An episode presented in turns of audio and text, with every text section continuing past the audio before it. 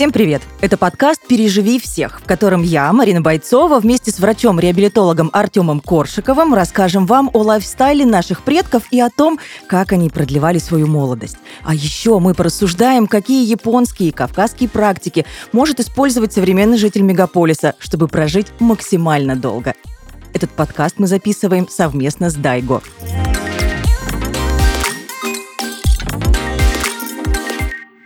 Ну что, всем привет! Всем здравствуйте.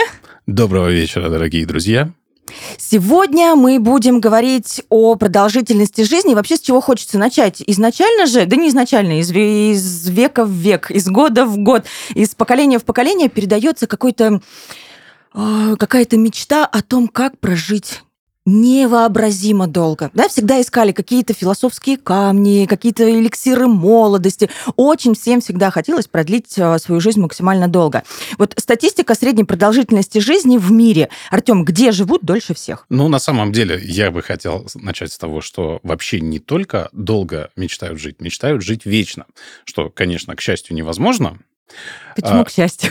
Ну, потому что любая, любая вещь должна иметь свое начало и свой конец. Это такой глубоко философский вопрос, но с точки зрения медицины, с точки зрения физиологии, это действительно невозможно, потому что процессы, они заканчиваются. Любые процессы, да, они имеют цикличность, и этот цикл, он все-таки заканчивается. Вот, по поводу э, продолжительности жизни на Земле. Э, геронтологи, а геронтологи – это ученые, да, которые изучают процессы старения, процессы различные, идущие в организме в связи со старением.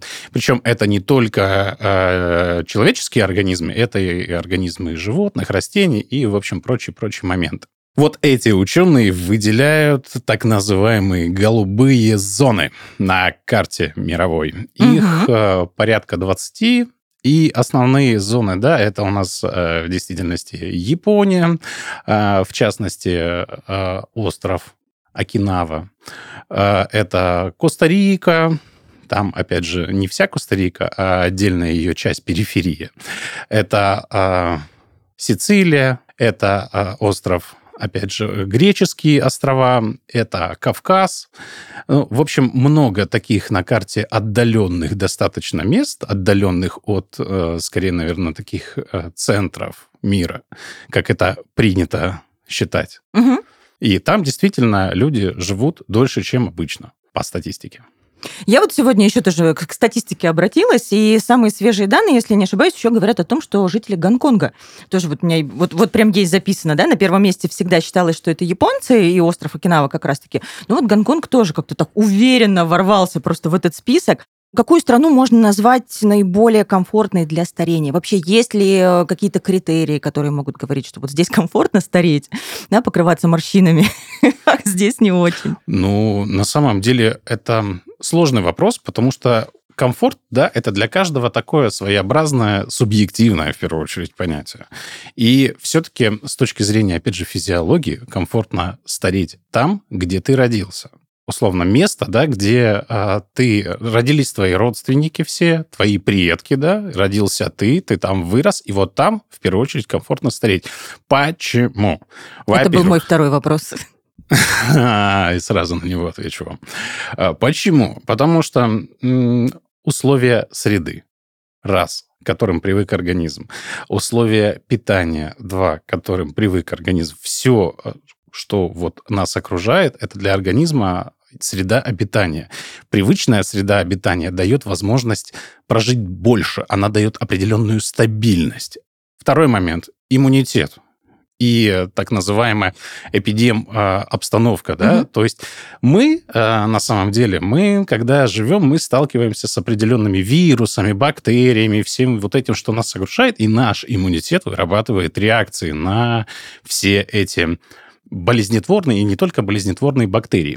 Так вот, иммунитет в каждом регионе, даже нашей огромной страны, а тем более мира, он у человека достаточно специфический, и он реагирует в первую очередь на те инфекции, которые находятся в его регионе. То есть, грубо говоря, мы сейчас с вами полетим там куда-нибудь, к примеру, в Аргентину, и там какой-то банальный вирус, который, в общем-то, организмы местных ребят, которые там живут, угу. абсолютно спокойно перерабатывают. Мы с вами прям очень сложно. Мы можем там температурить, все что угодно, и дай бог мы вернемся домой. И это я не, сейчас не призываю не ехать в Аргентину. Конечно, едьте, если сможете. Вот. Но суть в том, что иммунитет достаточно специфически реагирует, и он запоминает то, с чем он сталкивается. Если он с чем-то не сталкивается, там, с какими-то вирусами из Аргентины, соответственно, он на них и не знает, как реагировать. Угу. Поэтому его реакция будет, мягко скажем, неадекватной.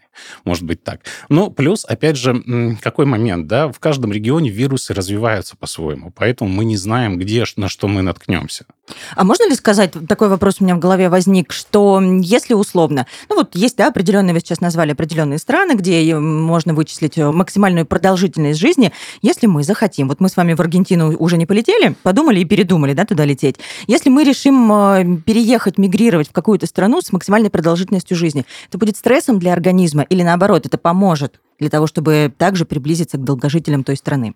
Ну, мало, на самом деле, это вам поможет. Почему? Потому что это действительно, в первую очередь, стресс для организма. Ваш организм, он запрограммирован генетически жить там, где вы родились. Под брюкву. Пи- да, питаться тем, что растет, и живет в этой, опять же, местности, и что-то другое для вас будет большим стрессом.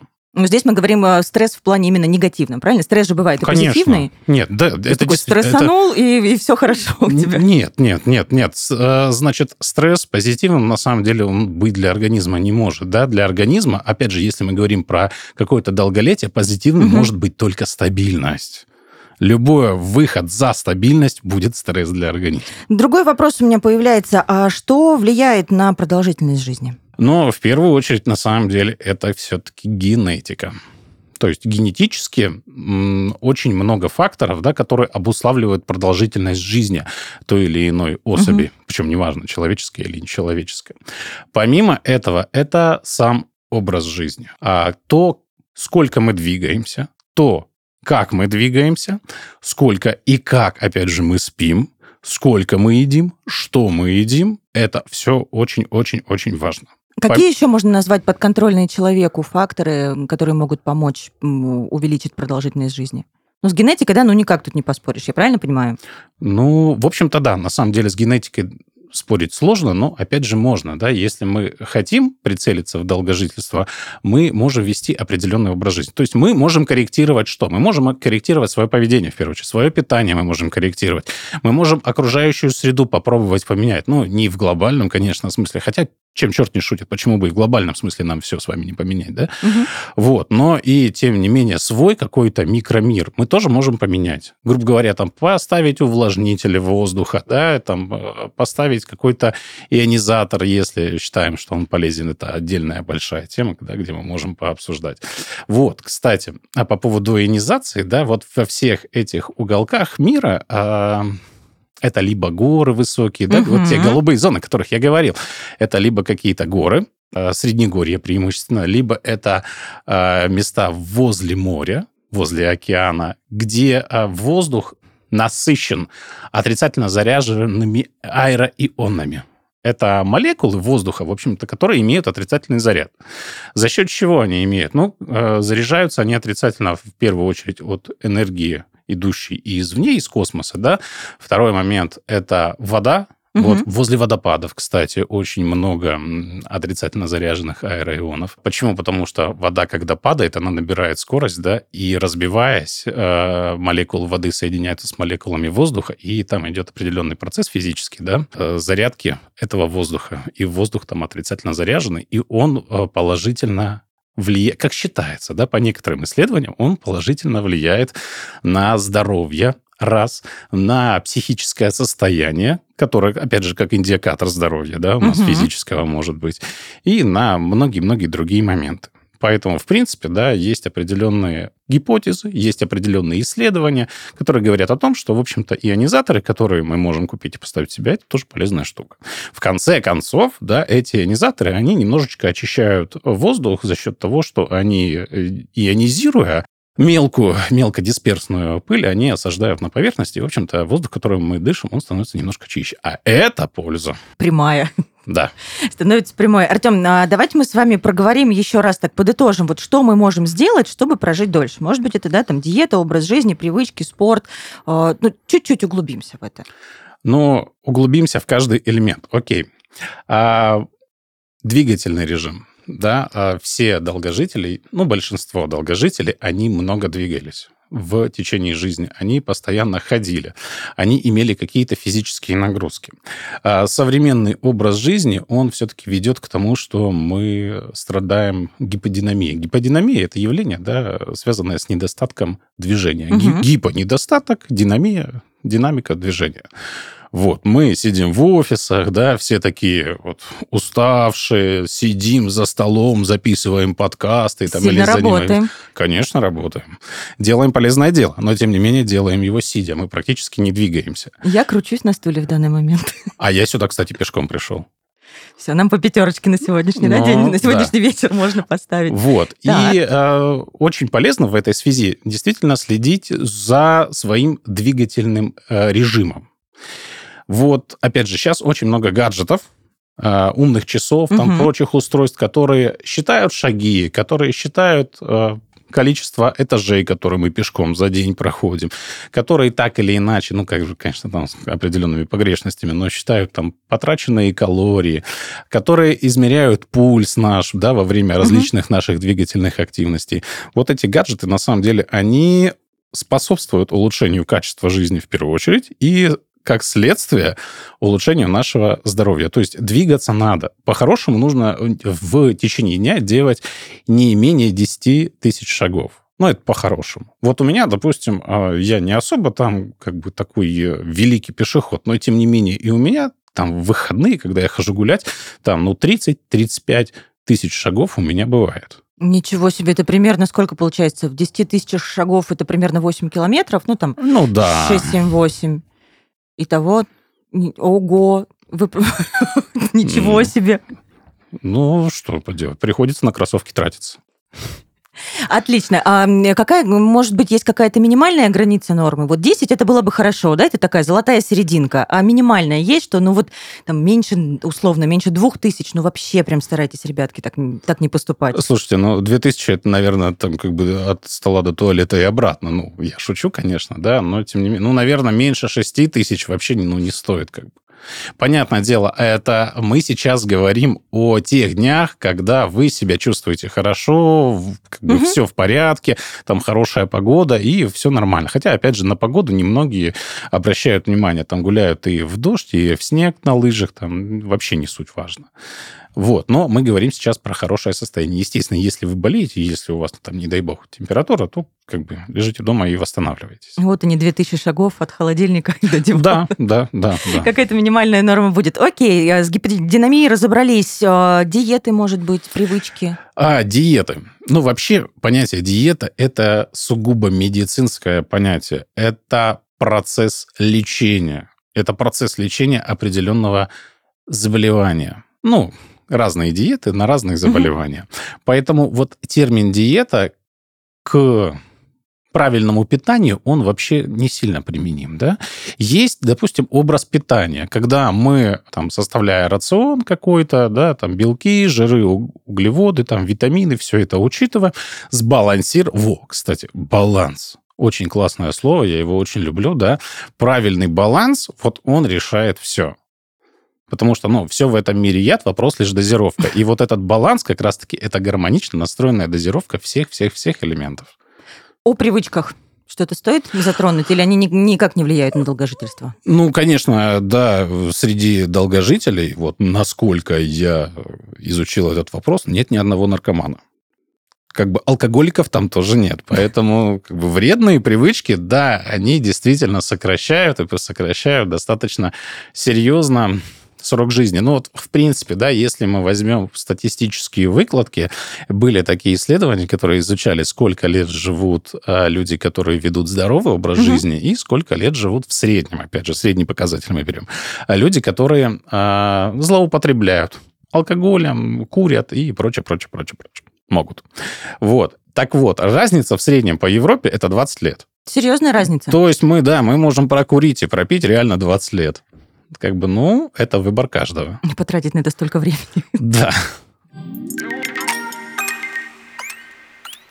В Японии живет более тридцать тысяч человек, которые достигли возраста ста лет. Вместе с Дайго мы расскажем о некоторых секретах японского здоровья и сохранения молодости организма. Одним из секретов долголетия в стране восходящего солнца является их отношение к питанию. В рационе у японцев овощи и фрукты, а также рыба и морепродукты, которые они едят каждый день. Японцы стараются не употреблять жареную пищу, предпочитая ей ту, что приготовлена на пару или сварена. Рыбу чаще всего подают в сыром виде, а источником клетчатки и витаминов группы В является рис.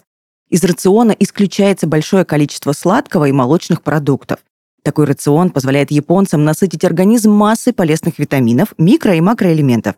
А пока вы пытаетесь пережить всех, питаясь как японцы, у наших друзей из Дайго есть инсайт, как помочь вашему организму усваивать все необходимые вещества. Дайго производит БАДы на основе растительных элементов с массой полезных ингредиентов в Японии, рядом с горой Фудзи. Дайго – это экстракт брожения шестнадцати штаммов лактобактерий. Он является дополнительным источником витамина ка два, который необходим организму для синтеза белков. В состав не входят продукты животного происхождения, поэтому Дайго можно принимать вегетарианцам и всем, кто хочет жить долгой и здоровой жизнью.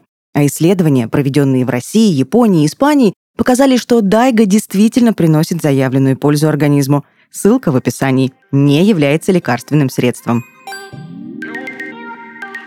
А, вопрос такой, а почему мы стали жить меньше? И стали ли мы меньше жить? Вот сложный на самом деле вопрос, потому что разные исследования говорят о разном. Но, но, но э, есть определенные такие неоспоримые факты. Первый – это то, что мы достоверно не можем ничего сказать о людях, которые жили до тысяча девятисотого года. Угу. Мы можем так или иначе судить по каким-то косвенным факторам, да, как по каким-то показателям, но никто не проводил исследования до тысяча девятисотого года касаемо того, кто, где, сколько живет. Да и, ну, представьте, да, как это возможно, когда у нас такой огромный мир, а никаких цифровых технологий нет. Да, то есть, ну, грубо говоря, мы можем там, скрипя зубами, там, поставить в пол гарнизона под ружье, посчитать там в Екатеринодаре на тот момент, сколько там людей живет, какого они возраста, и, потратив еще кучу времени, посчитать как бы средние показатели по жизни, это по продолжительности жизни. Но кто знает, что творится за Уралом? Вот никто. Вот там какие-то деревушки, и сколько там живут, но мы не можем знать даже порой и сейчас. Угу. Поэтому все исследования, ну, как бы тут поправку надо делать. И эта поправка, ну, погрешность достаточно большая порой, может быть. Ну и плюс в, ко многим исследованиям, да, лично у меня там определенные методологические вопросы, но это уже отдельный разговор. Вопрос, который, мне кажется, и интересен абсолютно всем. Кто живет дольше, мужчины или женщины? Ну, однозначно женщины. Ну вот на десять долгожителей девять женщин. Почему так происходит? Есть ли в этом доля огромнейш... огромнейшее количество шуток каких-то, да, ходит и просто между людьми и в интернете э, по причине, ну, скажем так, большей осторожности женщин? А, а в целом шутки это или нет? Почему так происходит? Ну, в целом в каждой шутке есть только доля шутки. Остальное это все чистая и... правда. Истина. Есть определенные факторы, да? Есть у нас генетический фактор, угу. Есть социальный фактор. Ну вот начну с последнего, социального фактора, да, интересная штука, да, но женщины о своем здоровье заботятся больше. Ну вот там придешь в какую-то поликлинику, посмотришь там на очередь в кабинет терапевта и видишь, что там процентов восемьдесят, а то и девяносто это женщины. Ну, мужчин там нет. Ну, мужчина как у нас вот в обществе принято? Да я мужик, у меня поболит и пройдет. Угу. Копье вынул из спины да, и пошел да, по топор, делам. Да, да, топор из ноги достал, как бы, и продолжил работу. Ну, как бы, что, ну, ничего не произошло. У нас, мы же мужики, мы, блин, Вторую мировую выиграли. Ну, что у нас может болеть? Во-первых. Во-вторых, есть такой менталитет, да, у наших э, людей, что, как бы, есть тип, два типа заболеваний. К сожалению, есть такой менталитет. Э, либо, э, да, ерунда сама пройдет, либо все... оно не лечится. Ну, то есть, не прошло, бы... значит, не лечится, да? Да, да, то есть к врачу повода идти нет. Ну и плюс, на самом деле, мужчины, они такие все скрытные, они вроде как бы сильные, но многие в реальности просто боятся идти к врачу. Они боятся потерять свое мужское «я», да, свое достоинство, свою силу какую-то. Угу. И просто, ну, не идут к врачу, чтобы не признавать эту проблему. С женщинами все немножечко проще. Это раз. Ну, такой психологический фактор. Во-вторых, да, женщины, они чаще находятся э, в неких таких футлярных условиях. Ну, что я имею в виду, да, это начиная с того, что там в случае какой-то беды в первую очередь спасают женщин и детей. Но это раз, да, угу. То есть такой социальный фактор. О женщинах принято заботиться больше. То есть э, все лучшее у нас женщинам и детям, да, а мужики как бы, ну, как бы вот, мужик, мужик должен обеспечить. Мужчины тоже хотят пионов? То есть вы считаете, что пионы это самое лучшее? Одно из, почему нет? Вот знаете, вот ваше бы мнение, да всем бы женщинам, как бы я бы счастливо жил на самом деле. Девочки, айфоны ерунда, пионы рулят. С них нужно начинать, да? Ну, в общем, о женщинах принято больше все-таки заботиться. Ну и плюс, да, условия э, какие-то рабочие, да. Мужчины чаще работают на вредных производствах. Мужчины у нас служат в армии, где, опять же, да, ну, что хорошего с человеком произойдет, ну, в лучшем случае он станет сильнее. Угу. Вот. Э, поэтому, да, да, действительно, как бы мужчины живут меньше. В связи с этим. Но, опять же... Э, тяжелый генети... физический труд, правильно? Туда же можно отнести. Да, да. Тяжел... Ну, у нас, на самом деле, такой век, когда тяжелый именно физический труд, он уже немножечко отходит в сторону. Да? У нас уже на заводах работают огромные там агрегаты, все механизировано давным-давно. И как сто лет назад у нас уже мужики землю не пашут, они в комбайнах сидят, там на них вентилятор или кондиционер дует, и как бы все нормально. Ну, в любом случае, если в зоне, в радиусе действия женщины есть мужчина, она его попросит открыть банку огурцов, да, переложить на него более тяжелую какую-то физическую Слушайте, задачу. Слушайте, ну, ну ладно, банку огурцов – это не проблема, а вот какой-то там шестидесятикилограммовый мешок поднять, вот это другой вопрос, спина потом рассыпется, ну, или может рассыпаться, ну, там уже свои факторы, не будем углубляться. А психологические какие-то факторы? Вот смотрите, говорят же, да, что девушки больше, ну, более общительные, они могут между собой что-то поболтать, проблему обсудить, и от этого становится легче. Психологически в этом плане психоэмоциональный аспект имеет какое-то влияние или нет? Или это просто, ну, один из мифов? Значит, э-э- Нет, это на самом деле не миф. Здесь очень важный фактор, да, в принципе, вот в состоянии здоровья, в том числе и в долголетии, такой большой и сильный фактор – это стресс. Угу.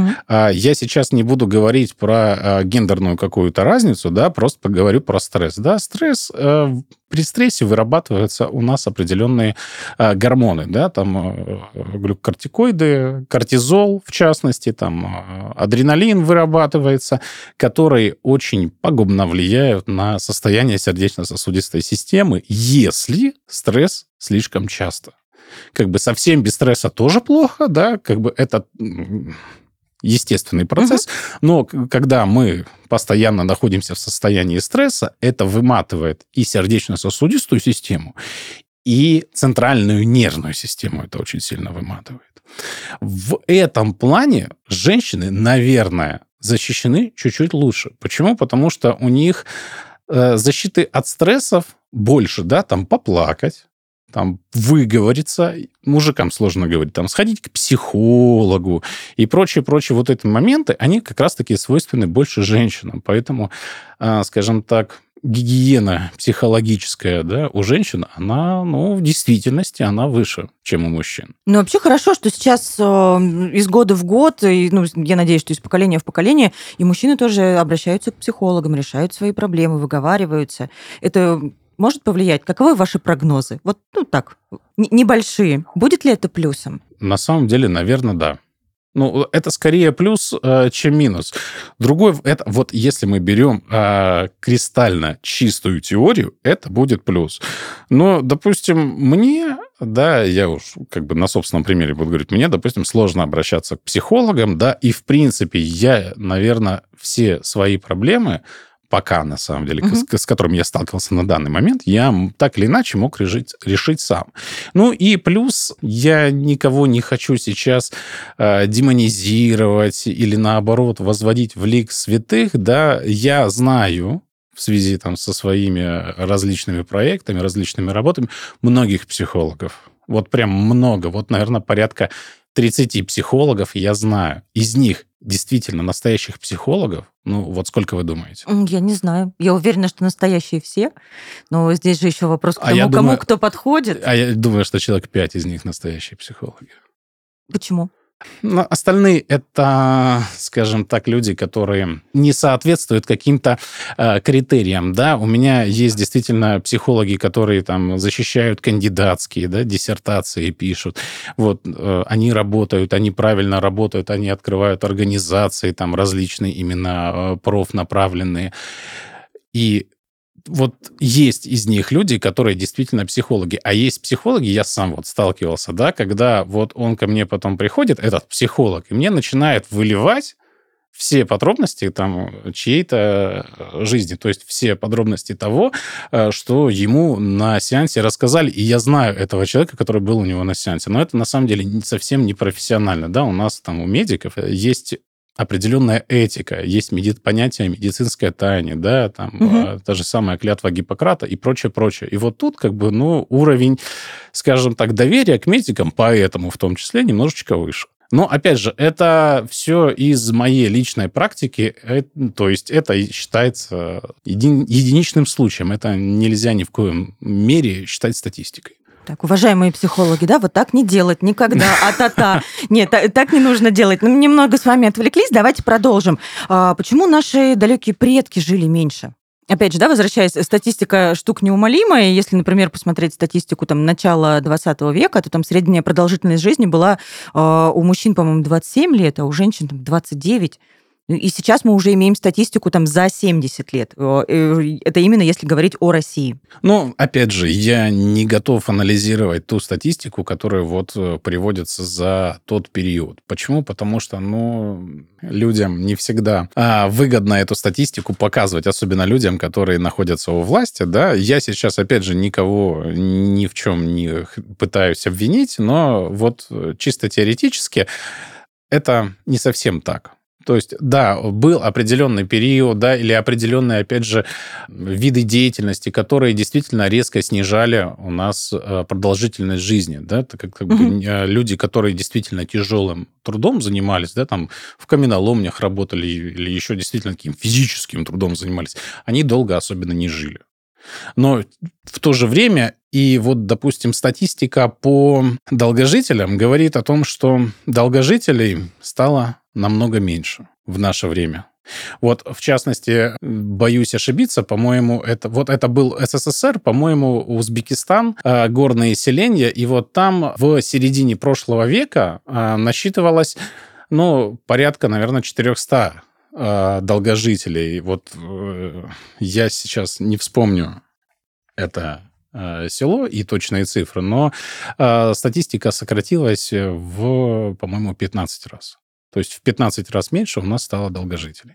Ну, не Но... у нас, а в частности вот в той местности. Но в целом все равно же можно сказать, что продолжительность жизни растет. Даже если не брать начало двадцатого века, вот можно посмотреть, да, статистику условно. В двухтысячном году это был показатель среди мужчин пятьдесят девять целых три десятых, а вот в две тысячи уже там двадцатом году шестьдесят восемь. Растет же? Слушайте, ну, это все субъективно. Объясню, почему. А, вот, в частности, наша медицина, да, уровень ее действительно растет, если мы говорим, вот, в частности, про медицину. Угу. И я даже скажу, что уровень э, смертности в роддомах, да, младенческой смертности, он стал значительно ниже. У нас медицина научилась спасать тех, на ком там сто-двести лет назад просто сразу ставили крест. Почему сто-двести? Даже еще там десять или пятнадцать лет назад. Ну, ну, пожалуй, да. Но, грубо говоря, выживать практически все стали. То есть мы угу. практически всех выхаживаем. Соответственно, смертность там сократилась. И вот за счет этого растет, опять же, общая статистика.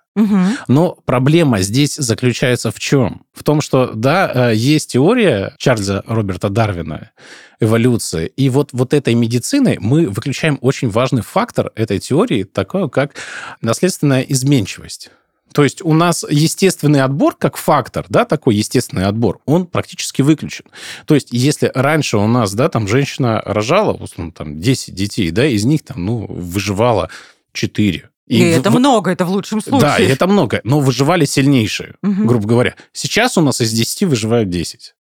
То есть у нас выживают все. А сильное потомство дает только сильная особь. То есть, соответственно, слабая особь, она даст заведомо слабое потомство. То есть свой генофонд мы таким образом немножечко ухудшаем. Как вы думаете, менялось ли как-то отношение к долголетию, к долгожительству с течением времени? Ну, скорее всего, менялось. Люди всегда... Хотя, в принципе, да, люди всегда хотели жить долго. Интересно, на самом деле, и философский тоже вопрос, да, тут сразу хочется спросить, а зачем? Зачем жить так долго? Зачем на все, на все события э, запоминать их, э, переживать, проживать э, снова и снова? А как думаете, Артем, будем ли мы жить еще дольше? Ну, я думаю, что на самом деле да, мы будем жить дольше, и медицина нас к этому ведет, но тут важный вопрос не в том, сколько мы будем жить, а то, как мы будем жить. Потому что, ну, я бы, допустим, не хотел плохо и долго жить. Лучше жить мало, но хорошо, чем плохо и долго. Какие золотые слова. Вот хорошо, вы бы хотели жить долго? Какой мы берем... За какой, что мы имеем в виду, когда говорим долго? Ну, больше там ста лет. Скорее всего, нет. Почему? Ну, вот так. Таков мой каприз. Не знаю, я об этом на самом деле не задумывалась, потому что немного ну, фатально к этому отношусь. Вот, поэтому не, нет. Скорее всего, больше ста лет, наверное, нет. Как думаете, что ждет нас в будущем? Ну, опять же, это такое. Я могу пофантазировать. Легко. А в будущем нас ждет как минимум завтра, угу. А в лучшем случае послезавтра. Ну и там дальше посмотрим. Ну вообще, как думаете, есть ли какая-нибудь, не знаю, ну, медицинская тенденция, разработки для того, чтобы, как, как там говорят, вскрыть этот ген, который заставляет человека стареть? Нужно ли это делать, может быть? Слушайте, ну на данный момент, на данный момент, насколько мне известно, такого гена просто не найдено. Есть определенная совокупность, там, некоторые гены, которые влияют на усвоение жиров, да, что непосредственно влияет на долголетие. Но самого гена долголетия его нет. Есть определенные, знаю, ведутся разработки, ну, точнее, ввелись в настоящее время, опять же, не могу сказать о них, потому что они велись на Украине. Знаю, у нас есть определенные исследования, на Западе идут определенные исследования, но на данный момент никто не приблизился к тому, чтобы действительно продлить нашу жизнь. Причем о том, что обратить процесс старения, да, то есть или как-то начать омолаживать, об этом вообще угу. речь не идет на данный момент. Ну и, надеюсь, не будет. Вот. А то, чтобы замедлить старение, ну, опять же, есть определенные там гипотезы, но они не подтвержденные. Вот, которые, которые действительно говорят о том, что определенные там, микроэлементы, антиоксиданты, они замедляют старение. Но это все, опять же, субъективно. И я в это догматично верить бы не стал. Хочу поблагодарить вас за очень интересную беседу, за вашу интересную, глубокую, разностороннюю точку зрения, мнение, то, как вы смогли подчеркнуть, подсветить какие-то очень интересные зоны. И также хочу напомнить, что у нас сегодня вместе со мной, с Мариной Бойцовой, в студии врач-реабилитолог Артем Коршиков. Спасибо вам большое. Марина, а вам спасибо за интересные и глубокие вопросы.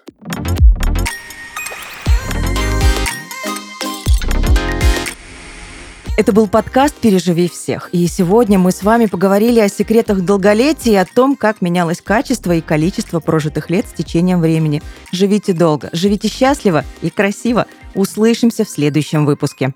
Чао.